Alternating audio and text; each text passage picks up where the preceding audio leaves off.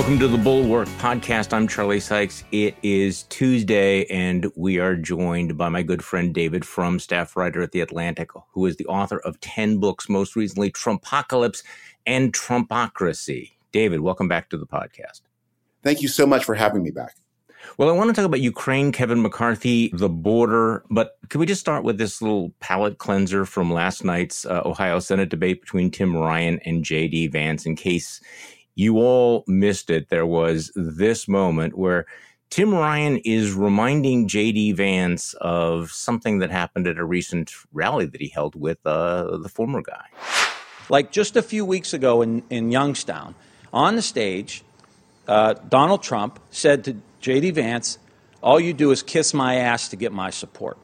He said that. That's bad because that means J.D. Vance is going to do whatever he wants. Mitch McConnell's given him 40 million. He's going to do what he wants. And Peter Thiel gave him a 15 million. He's going to do what he wants. And here's the thing that's most troubling about this lack of courage is that after Trump took J.D. Vance's dignity from him on the stage in Youngstown, J.D. Vance got back up on stage and said, started shaking his hand, take a picture, saying, Hey, aren't we having a great time here tonight? I don't know anybody you, I grew up with I don't know anybody I went to high school with that would allow somebody to take their dignity like that and then get back up on stage. We need leaders who have courage to take on their own party. And I've proven that. And he was called an ass kisser by the former president. And then he came back to this a little bit later saying, uh, I'm for Ohio. I don't kiss anyone's ass like him. Ohio needs an ass kicker, not an ass kisser. So I don't know, David.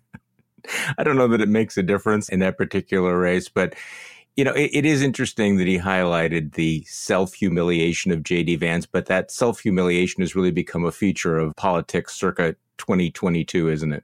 Yeah, I, am sure JD bled a little on the inside.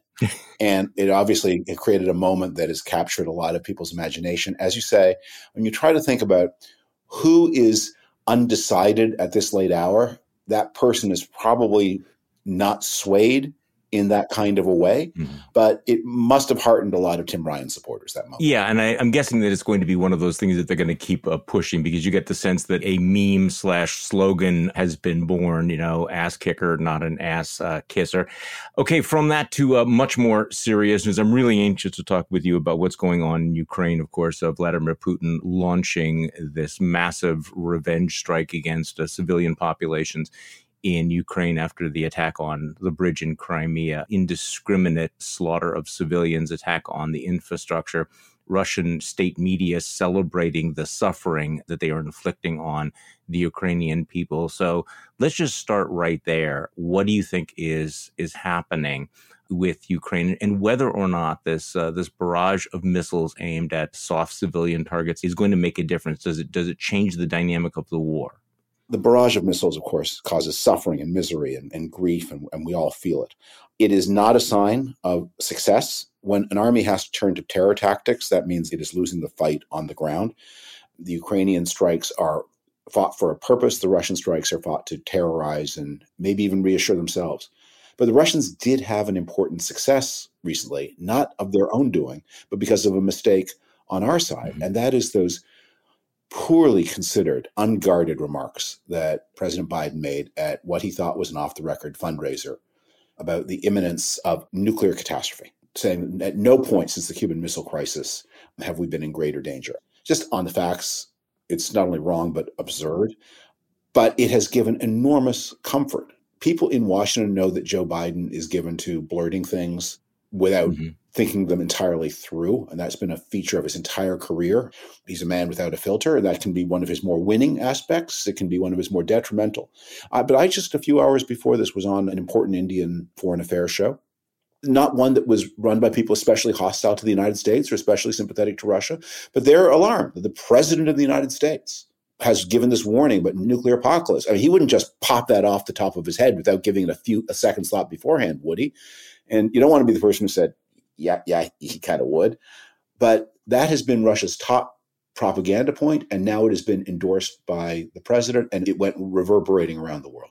See, the question that I would have is that our main goal has to be to deter the Russian use of nuclear weapons, right? That you would deter it.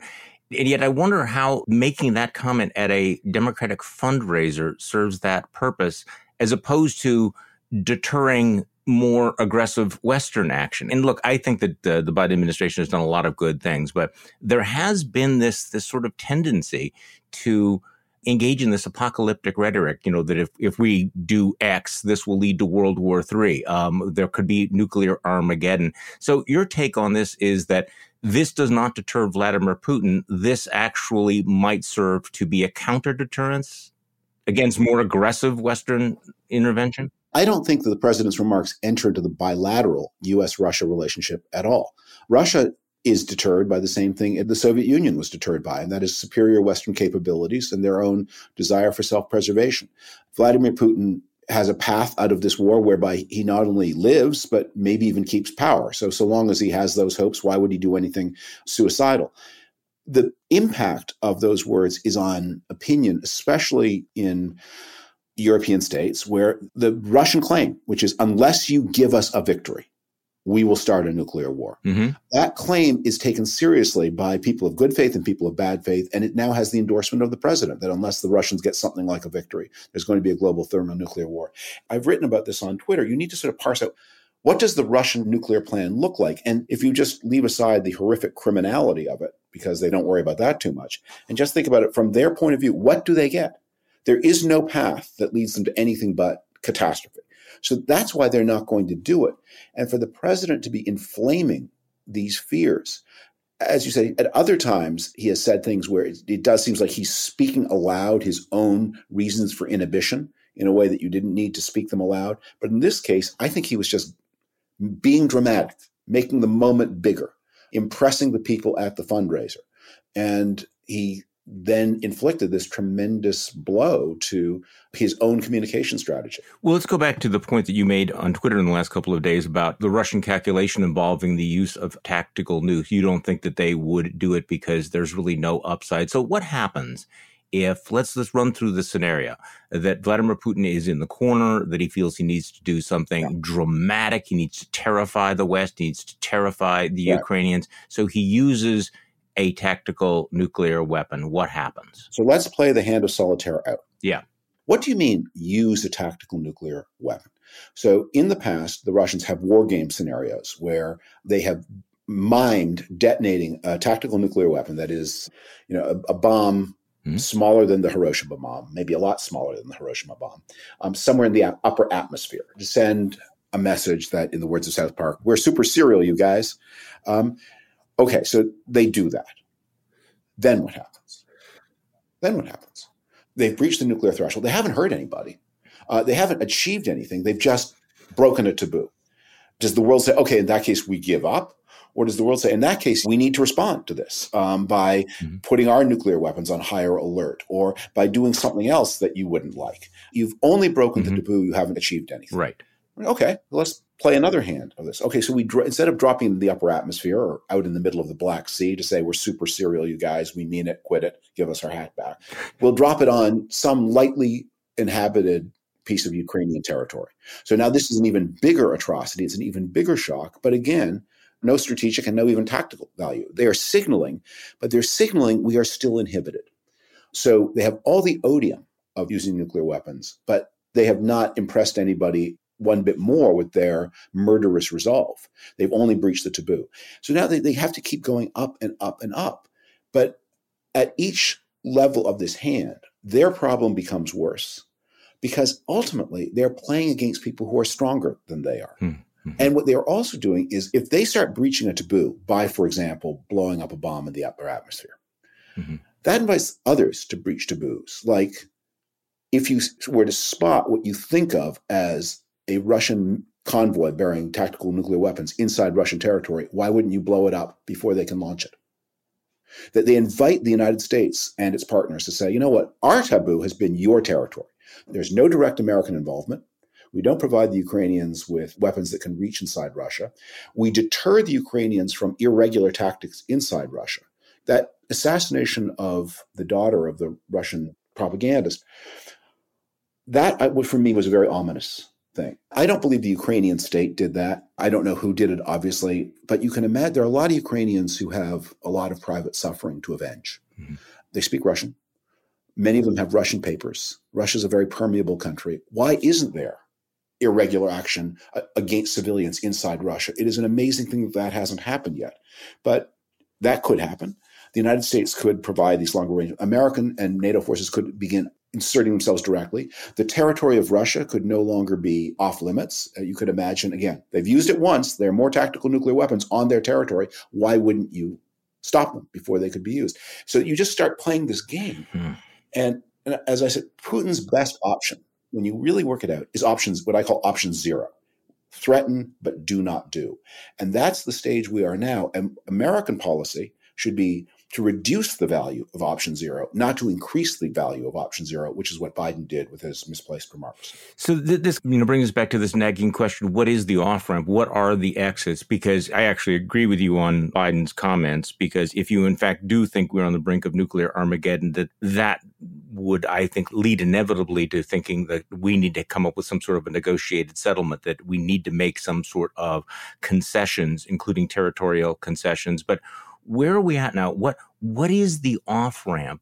You noted on Twitter this morning, you have both uh, left wing and right wing sort of pro Putinists or anti anti Putinists who are really ratcheting up the it's time to negotiate, it is time to make concessions. What do you see as the exit from all of this? I think this is something we need to think about very seriously right now. And obviously, we're in hypothetical mode. But I just remind people the American planning for post war Europe after the Second World War began in about 1943, maybe even earlier, because no one understood quite how the war would end or certainly when it would end, but they how it would end, who would be in charge. That was clear from the moment the United States entered the Second World War. And you had to plan for a, a better future so things like this never happened again. I mean, when I anticipate in my imagination how the war probably ends, here's what I see the, the Russian army begins to crack apart. And the people in command of the Russian state are faced with a choice between losing the war and losing their army. And at that point, the supreme imperative will be to preserve their army while they've still got one. And when I say I don't mean everyone will be dead or that everyone will have run away. I just mean that they stop taking orders, they stop being a cohesive and effective force, they stop being a way for Putin to keep power. Mm-hmm. I think at some point the Russians just turn around and walk home. That's not the end, though, because now we have the whole world has this huge problem, which is we have this embittered, radicalized Russia. It's going to be very poor. We've got this shattered Ukraine. And by the way, Russia will still be under these crushing economic sanctions. They'll be even more crushing. Russia will begin pumping, needing to sell more oil, so the price of energy will come down and Russia's resources will be less. So we need to start thinking both about how do we rebuild Ukraine, but also at how do we bring Russia back into the community of nations and get them out from under their sanctions while having some kind of stability in Russia and getting some kind of extracting from them some kind of at least symbolic reparation for Ukraine. Is that possible with Vladimir Putin still in power? I have no idea. And and again, I think those they're sort of micro predictions that, that I mean whether he'll be in power or not, I don't know. But it would be pretty bad to have a defeated Russia engaged in internal power struggles where there's no resolution of the conflict. You get a kind of situation that we have in Transnistria, where you have this frozen conflict for 30 years. It's never settled. And that means that the sanctions never come off. And that means the Russian economy can never recover. So I mentioned your, your tweet this morning about the pro-Putinists on Twitter, and you, you have a very interesting discussion about the, the difference between left-wing and right-wing pro-Putinism. Uh, you know, we've talked before about the useful idiots that they're featured on Russian state TV all the time. I think, you know, over the last 24 hours, uh, Donald Trump, uh, Mike Pompeo, Elon Musk have had a lot of FaceTime because, of course, the Russians will seize upon any comment they make. Tucker Carlson has been virtually a primetime star. But uh, there's also people like Tulsi Gabbard. And by the way, everybody probably heard, you know, she's now quit the Democratic Party because it's run by warmongers. So, David, what is the difference between left wing and right wing pro Putinism? Well, functionally, there isn't a lot of difference. Um, they both repeat the same lies. Nazis and the government of Ukraine, um, the American biolabs in, in Ukraine. And they both, of course, want um, Ukraine to lose the war and, and Russia to win. So in that sense, they functionally they operate the same way. But people have different biographies, and I think there is a psychological difference between matters. On the one hand, there's a Julian Assange, a Glenn Greenwald, the, the lesser fry who emulate them, and they're more important counterparts in Europe who are still, I think, recognizably of the left. And then I think Tulsi Gabbard in this case does function as kind of a right wing pro Putinist, and despite her background in the Democratic Party, and course, it's hard to keep up with her. Yeah, yeah. President Trump and Tucker Carlson, and here, here I think is the difference. The left wing pro Putinists are mostly interested in the United States and the Western alliance, and they see Putin as useful because he is a tool against those things a less powerful tool than maybe they'd hoped a year ago, but still he's a tool against them. He will weaken the United States and the Western alliance. Yeah. He, you know, Syria, Libya, um, the United States and the Western alliance, they are the real source of evil in the world. Putin is a tool against them. And therefore, some of the aspects of his regime, the corruption, the incitement to sexual and religious bigotry, they don't love those things. They lie about them, they cover them up, they indulge them, they condone them, but they don't love them. I think Tucker Carlson for him, he loves. That, that, that he's he's he's he's excited by. T- uh, That's exactly what does jazz him up. Exactly. Yes, exactly. So yeah. for the for the left wing Putinists, those things are bugs that you lie about, and for the right wing uh, pro Putinists, they're features that they're the reason you're excited, and they are excited about him rather than sort of reluctantly making peace with him. I, lo- I love your line. For them, Putin's corruption and appeals to racial and sexual bigotry are thrilling examples to emulate. Yes, that's how they'd like to see this country governed. Whereas I think the left wing pro Putinists, what they really want is some kind of Jeremy Corbyn dream world of perfect socialism. And they think that Putin can help them mm-hmm. get there. Now, here's the other difference, which is left wing pro Putinists, although they're very voluble on social media, and although they may be important in the politics of certain European countries, uh, particularly France, they're not, I think, much of a factor in politics in the English speaking world. But the right wing pro Putinists, they really are. And I think Putin's gotta hope his only path to success is the Republicans come to power in 22 in Congress in a way that empowers his friends and that Donald Trump come back. Mm. One more point on this, then, because I'm thinking so much about Reconstruction. Certainly in the Senate, and maybe probably even in the House, it will be possible for the Biden administration to squeeze out military aid as needed for Ukraine. But the military aid needed for Ukraine is in the billions, maybe the low tens of billions of dollars. And in fact, they got 40 billion um, last year. That money's authorized. It still has not been expended. The amounts of money needed are compared to the United States government's budget, not that big by American standards. But the reconstruction bill that is coming is going to be colossal.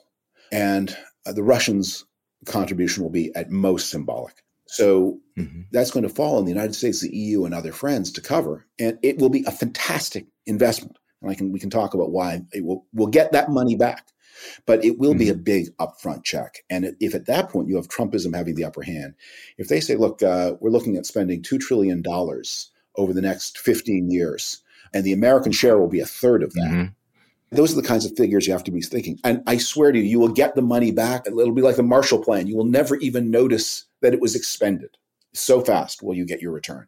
That said, it's a big check and it's a big check up front. So this will be a reprise of the debates that we had after World War One and World War Two. You mentioned the Marshall Plan, where we had bipartisan support for rebuilding Europe, but of course, after World War One, uh, the country decided it was going to pull back from its commitments uh, to Europe and become more isolationist. So we will have a major choice to make whether or not there will be the kind of bipartisan support for reconstruction that we saw after World War II. And right now there's bipartisan support, but I think you're right to raise the question will that survive? I think there are real questions about that, especially watching the trajectory of, of Republican politics right now. Let me expand a little bit on this idea of why I believe there's such an enormous upside. Ukraine is a big country. It's a population uh, bigger than Spain. It's not quite at the France and Germany level, but it's going to be one of the major players in Europe. It's also has been a very poor country. GDP per capita in Ukraine, at least on the on the books GDP per capita of Ukraine before the Russian invasion or the most recent Russian invasion, was about 3,800 US dollars a year per person. Maybe the real true figure is higher. Maybe there's a lot of economic activity off the books, but that's that's the, the, the official estimate. Just to put that in context, Romania, next door, also very poor country, has a GDP per capita of 14,000 US dollars. If you could raise the GDP per capita of Ukraine to Romanian levels, and that surely cannot be unachievable, that adds right there a third of a billion euros per year to the GDP of Europe. Just imagine 45 million, 50 million people needing new apartments, hmm. needing insurance for their apartments, needing refrigerators and televisions and cars and bicycles, needing educational resources, needing software, needing new phones. What an economic jolt that will be to the European economy and to America as a trader with the European economy. You will see it back, but you'll have to pay it up front, and that will be hard. Okay, let's switch gears because you have been writing extensively about the ongoing fight over immigration, the real world uh, consequences of, of all of that. You wrote after, uh, you know, Ron DeSantis's Martha's Vineyard stunt, which, by the way, seems like like a couple of years ago right now. But I, I keep coming back to a piece that you wrote some time back, which was essentially saying, you know, if liberals and Democrats and centrists don't come up with a way of fixing the border, uh, Americans are going to turn to the fascists to do the border. So I wanted to get your sense of how this is playing out because at least politically and i don't think that's the most important question to ask politically this is not hurting republicans in the way that i think that there was some wish casting that, that it might do you know that they've called attention to the fact that the border is a mess. And I have to tell you, my sense is that the Democratic approach is simply to pretend it doesn't exist, yeah. not to address it at all. And I don't see how that is a successful strategy, either politically or. A day or two after the DeSantis stunt, I had a phone interview with the mayor of Brownsville, Texas. That's on, on the Rio Grande, on the, you know, toward the Gulf of Mexico. An especially impressive mayor, by the way, and somebody with probably a pretty big future in politics ahead of him very thoughtful person, very knowledgeable. So here's what happens in Brownsville. And Brownsville's not a big place. Every day, every day, somewhere between 200 and 600 people walk across the border in their little sector, present themselves to the Border Patrol. The Border Patrol does the paperwork, drives them into downtown Brownsville to the bus station. A few go to the airport because they have a little bit more money. They get some paperwork and they're put on a bus and they're sent elsewhere in the United States or they're put on a plane. They arrive with destinations, they arrive with money, they arrive with plans to meet relatives. And everyone treats this as if, yeah, 200, 600 people in just in the Brownsville section, and it's not that big a place. 200, 600 people a day cross the border without authorization, and they arrive with plans to settle permanently in the United States without a say so from anybody. Mm. That's how it works. You could tell that story across Arizona, you could tell that story across West Texas. Um, we're talking about you know, about a million people a year just walking across and not hiding, but presenting themselves to the authorities to say, I, I want to enter the asylum system. And uh, pending my uh, hearing, which may be God knows when, you know, give me papers and release me into the interior of the country. So long as my case is winning, I will keep coming to court. And if my case ever stops winning, then I'll vanish. The reason people think the, the, people like the vice president say this is a safe and orderly process is well, it is orderly. it is orderly. That it's like if, if, you have a parking garage and the um, the barrier gets broken and the cash machine isn't working and the cars don't like they queue in an orderly way and enter the parking garage where they're supposed to pay. They enter for free. That's orderly, but it's not the way things are supposed to be. It's not conforming to the rules. And I think a lot of people, is the closer you get to the board, the more they think there's there's something kind of missing here that any sense of, of law and the order is created by this alternative legal system where you walk across and then you enter into this multi-year uh, asylum process. So the asylum process has become a kind of fake kabuki dance right? That you know you come in you're allowed to live and work in the country for years and years. If you lose you can appeal it. You lose again. And then the government has to go through the process of a deportation order. Then there's more appeals so basically, everybody's figured out how to game this system. What's the answer, David? The asylum process was written into law and treaty after World War II with the story of the Anne Frank family and the people on the mm-hmm. St. Louis in mind, which is you know, yep. people who, through no fault of their own, are being targeted by their own government for something either that they can't help, their race, or something they shouldn't have to help, their religion, and they are in threat and they need somewhere to go. And so we've created this an elaborate international system. But the way it's being used now is to say you can use it even if they're not targeting you. If generally the place you live is disorderly or dangerous or poor, then this generalized threat can become the basis of an asylum claim. So, well, well, you know, in that case, practically two thirds of the world qualifies for asylum. This is not about the Anne Frank family anymore. This is about everyone in any country where life is less attractive and appealing than it is in the developed world. And that's a lot of the world. And if you can get yourself to the border, you can walk across. And the irony of this, of course, is that the poorest people in the world can't do this because this process costs thousands of dollars. I've seen this again in other reporting I've did. This becomes part of a, a very cohesive strategy of the moderately well-to-do in poor countries. You know, you send one son inherits the farm, one son goes to the city in the country, and hmm. one the one son gets you know two thousand dollars in a cell phone and gets sent on. Try, try your way to Europe and the United States, and we have a different we have this diversified portfolio of economic strategies for our family. We'll see which which works.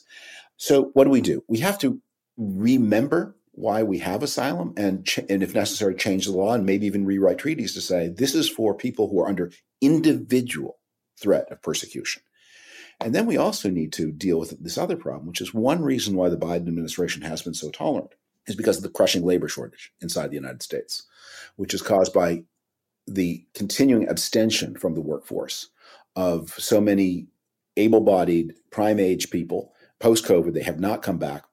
And that's not necessarily because they're lazy. They may not be able to get daycare, or maybe because the particular kind of work they did doesn't exist anymore, and they don't see why they need to move across the country to a different kind of job. But nonetheless, we have Americans who are not working, and because of that, a lot of employers are tacitly welcoming this migration. From the employer's point of view, I, I talked to an employer who said, you know, if somebody has walked a thousand miles to come to the job interview, I believe that person is a motivated employee. That seems reasonable. so, yeah, yeah, I, I, get it from your point of view. I get it from that person who walked a thousand miles point of view. I'm not saying he's a, you know, but you can't run your country and say, well, what would I do if I were in that position? Because you can't govern that way. You can have human sympathy, but you also need collective rules. Let's set aside the, the rules because I think you've made that case. So, uh, on this issue of work, I mean, obviously, we need more Americans to work, to go back to work, but also we need more immigrants to fill many of these jobs. And this is, you know, wherever you go in the country, there's people saying, you know, we have a hard time, you know, hiring employees. Now, whether that will change with a recession, we, we don't know. So, how do we balance this? I, you know, what you're describing requires acts of statesmanship and compromise and practicality in coming up with a humane system of asylum, but also dealing with legal immigration and solving the employment problem.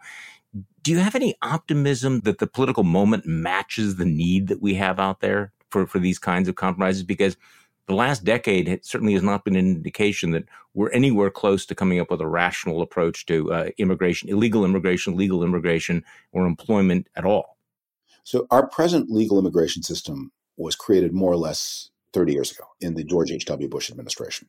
They were responding to a crisis of their time, which is that there's a lot of illegal immigration. There's a big backlog of relatives of people who'd gotten status because of the amnesty of 1986. And so the Bush people said, look, the, the pre 1990 quota was 585,000 legal people a year. Let's double it, take it to 1.1 million. And we'll apportion it in various ways, but the largest block of the 1.1 million will be relatives of people already in the country. So you get people who have got status, typically recently legalized immigrants because they are the people who have people in the other countries. And we'll define what a relative is pretty generously. It's not just an aged parent, um, it's not just a child who wasn't able to follow you, but it will be siblings and their children. Mm-hmm. So they created a system where the United States takes 1.1 million immigrants a year, which is a very big number, especially given how low American birth rates are. It has a huge impact on the character of the country. But most of the people who are coming are coming because they have a relative already in the country, not because they line up with the needs of the American economy. Hmm. So, surprise that this system of taking 1.1 million, uh, the largest block of them being relatives, did not meet the needs of the American economy. And so, illegality in the 1990s became an even bigger issue. Hmm. Than it had been in the 1980s. Well, the line between legal and illegal turns out to be quite blurry legal people have a way of becoming illegal. And as they come on a student visa, the student visa ends and they stay and they move from legal to illegal. And illegal people have a way of becoming legal. They marry an American and gain status that way. Yeah. Something else happens, they, they become legal. And so you have these corridors of migration. But the country has never seriously thought about immigration as part of its manpower or human resources policy. It's always been driven by the interests of the immigrant. The asylum policy is driven by the needs for humanity. The refugee policy, the same. Human, uh, asylum and refugee are different things. Refugees aren't in the country already, asylum seekers are. Most of the legal immigration policy is driven by the family needs of recently settled immigrants and their desire to have their relatives come follow them into the United States. But as to how you get the kinds of workers the American economy needs and how you think about it, I get why fast food operators want large numbers of docile workers willing to work for low wages. If you've got American visas to distribute, is that who you really should be recruiting? Yes, I get why they don't want to make the investment in automatic French fry machines and would rather have docile workers they can pay less to, but maybe they should invest in automated French fry machines instead, and like it or not. And maybe we need a more thoughtful, deliberate approach to merit based, skill based. Merit based is there's nothing meritorious about it. I, mean, I meant skills based. Um, yeah, because like I don't want to deny the merit of someone who's made yeah, incredible right. sacrifices. That is a yeah. hardworking, maybe even heroic kind of human being. It's not a human judgment. My bad choice of words. Uh, no, I'm sorry, I'm not scolding you. I'm just, I'm just, I just want to make us think about this in a more utilitarian way. What does the United States economy need? What can U.S. society cope with? How do we make this work for all of us? Because if we don't, we are at a state where there is an important part of the country that says the answer is close the border, put up a wall, let nobody in. And that's that's not useful. Okay, so let's switch gears again. All right. I want to do something that I very rarely do, which is to ask about another podcast.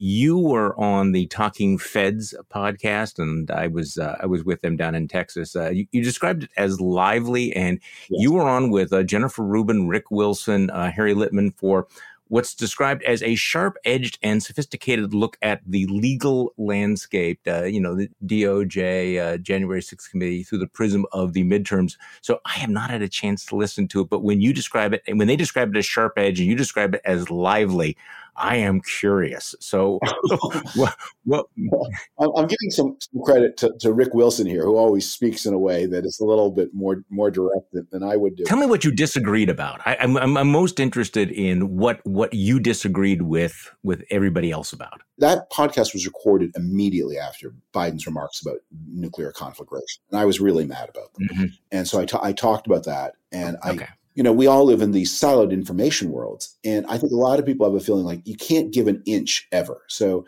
if yeah. the Donald Trump people are saying that Joe Biden is a drooling mental case, then everything he says and does uh, must be defended in a way that nobody who voted for Joe Biden would have defended yeah. him six months before he became president. Mm-hmm. We all knew he had this blurt yeah. problem. We knew that in 1987. We knew that yes. in 19, if you were around, you knew it in 1977. He was around, he was blurting then.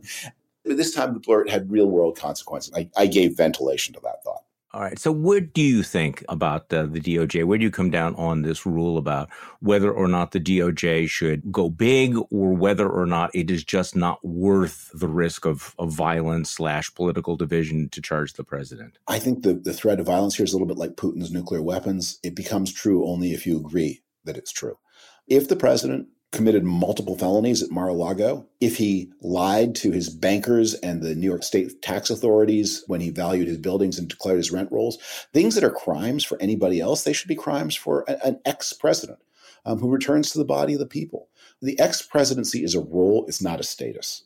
And if an ex-president is proven to have committed not political crimes, but ordinary crimes that any human being could have committed, telling one story to your bankers and another story to the tax authorities. That suggests there's fraud in at least one direction and maybe both. And that's there are consequences for, for commercial fraud. There are consequences for stealing government documents. And especially if it turns out that you've been irresponsible in how you stored the documents afterwards. So I, I think he has to face the music. And I think we will all be amazed at once indicted that how much that that will hurt him and how little uproar there will be. I mean, there'll be a lot of talk on TV and social media, but are Republicans who have probably gained control of the House of Representatives, who see their way to winning the election in 2024 with a different candidate, are they actually going to like go get guns and commit violence against police because Donald Trump faced the consequences that any of them would have faced for taking nuclear documents away? Some might. It does. It doesn't take a large number. Crimes can be committed by one person, but to endanger the public authority of the United States um, Robert E. Lee was unsuccessful. And this and this is one of those um, you know many issues where I hope that you are right and that I am wrong uh, because I think that uh, the the indictment of Donald Trump will create a huge uproar. And, and, again, I am in the camp of we must reaffirm the principle that nobody's above the law. And I think the precedent of letting him get away with it would be absolutely deadly for decades and decades. But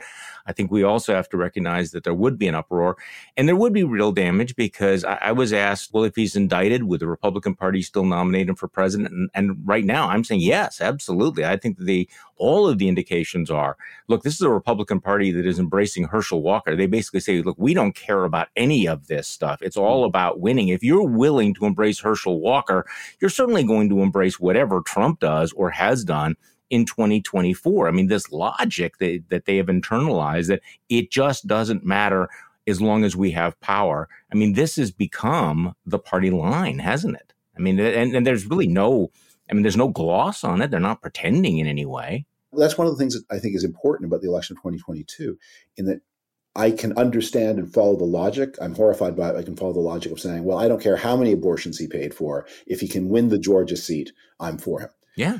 Okay. I don't endorse that, but I follow the logic. What if it turns out, well, because he paid for an abortion, he doesn't win the Georgia seat?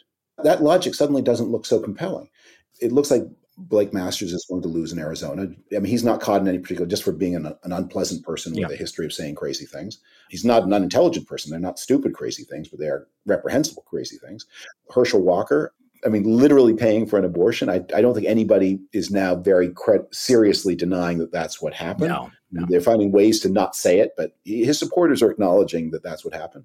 There may be other such cases too, where people, because of their Trump style character flaws, actually, as happened in, in 2021 when Trump threw away two seats in Georgia because of his reckless behavior. You know, there comes a point where you say, you know, the logic is he's a winner.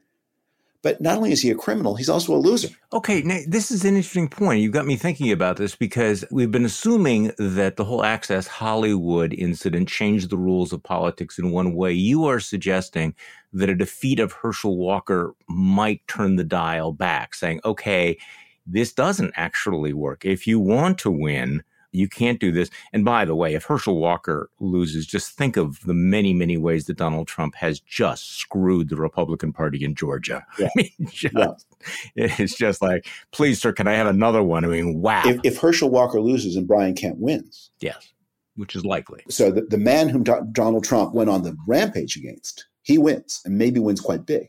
The person he foisted on the Republican Party, despite every probably every Republican office holder in Georgia just about saying, don't do this to us. That person loses. And with it, by the way, it becomes then very hard to see a way that the Republicans gain the 51 seats in the Senate that they need against the only 50 that the Democrats need. Uh, Mitch McConnell's aspirations may be thwarted. And as I say, I don't doubt that the Republicans are on balance going to have a pretty good year. And one of the things that Rick Wilson reminded us in the Talking Feds podcast is that for now some very large number of elections, I think maybe six, possibly eight.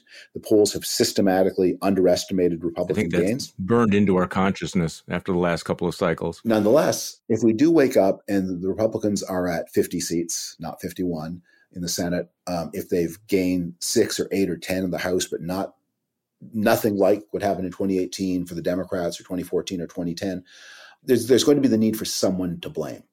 And there will be many people to blame, but Donald Trump will be a very convenient person for a lot of people to blame. Okay, speaking of who to blame, um, just very briefly in the moment we have uh, left, there's a new book out detailing how uh, Kevin McCarthy came to support Donald Trump after January 6th with some pretty dazzling details. Uh, frustrated that Trump wouldn't talk to him, stressed that his chance to become House Speaker could be in jeopardy, and furious that a trusted confidant had publicly disclosed a tense call between himself and Trump. McCarthy snapped, and then it describes, you know, how angry he was that uh, Jaime Herrera Beutler had had passed on the word of his conversation with Donald Trump. You know, I alone am taking all the heat to protect people from Trump. I alone am holding the party together. It is one of the exceptional stories of our time watching the transformation of Kevin McCarthy and the way that he's handling. And apparently, he was very, very angry about all of this your thoughts about Kevin McCarthy, who is, is by all conventional, um, the conventional wisdom assumes that Kevin McCarthy will be the next Speaker of the House of Representatives. There needs to be kind of like an anti Robert Caro uh, book about him. So Robert Caro wrote all these volumes for, for, uh, about how people can parlay things that never seem to have power into power. You know, you're the Parks Commissioner of New York City. You're the Senate Majority Leader at a time when that's like one of the worst jobs in American politics. And people take these places, they discover potentiality for power and they build power. Okay, now we need a book about how you can be leader of the number two party in the House of Representatives and soon to be Speaker of the House of Representatives and be an absolute doormat. How you take a position of massive power. This is like, like like you're kind of anti, inverse Robert yeah, Moses. Like, amazing. Yeah. yeah, I'm not parks commissioner. I'm like chairman of the Joint Chiefs of Staff, and I can't get a coffee. No, that that is true. That, that is a great idea. I mean, it, it is the path to power through abject self humiliation. You know, here Take take my testicles, put them in a lockbox, give me power. It's not the way it usually works. He thinks the job of being Speaker of the House is a little bit like being a concierge at some you know rock star hotel where people come downstairs at all hours and they make crazy demands, and you say yes sir right away sir. Uh, we'll have the the dim sum and cocaine to your room in 15 minutes, sir. Like you're going to be Speaker of the House. Trump should be scared of him. You know he can impeach people. He can he can set budgets. He can decide what legislation comes. He's going to be potentially the most powerful powerful man in Washington, or one of them, and and and potentially one of that's one of the most powerful men in the world. And he's cringing and sniveling, and and it's just. But maybe that's what the Speaker of the House has become now. The the, the Speaker of the House is a glorified concierge. Nancy Pelosi doesn't cringe. No, she she she does not. But I, you you kind of wonder why anyone wants this job. You know, seeing how it has destroyed virtually every other person that's that's held it. Certainly, uh, re- Republican speakers. When was the last re- you know, successful Republican Speaker of the House? One hates to say it, but it was Denny Hastert.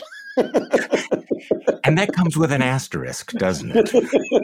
so, David Frum, thank you so much for joining me on the podcast again. It was a lot of fun. Bye bye.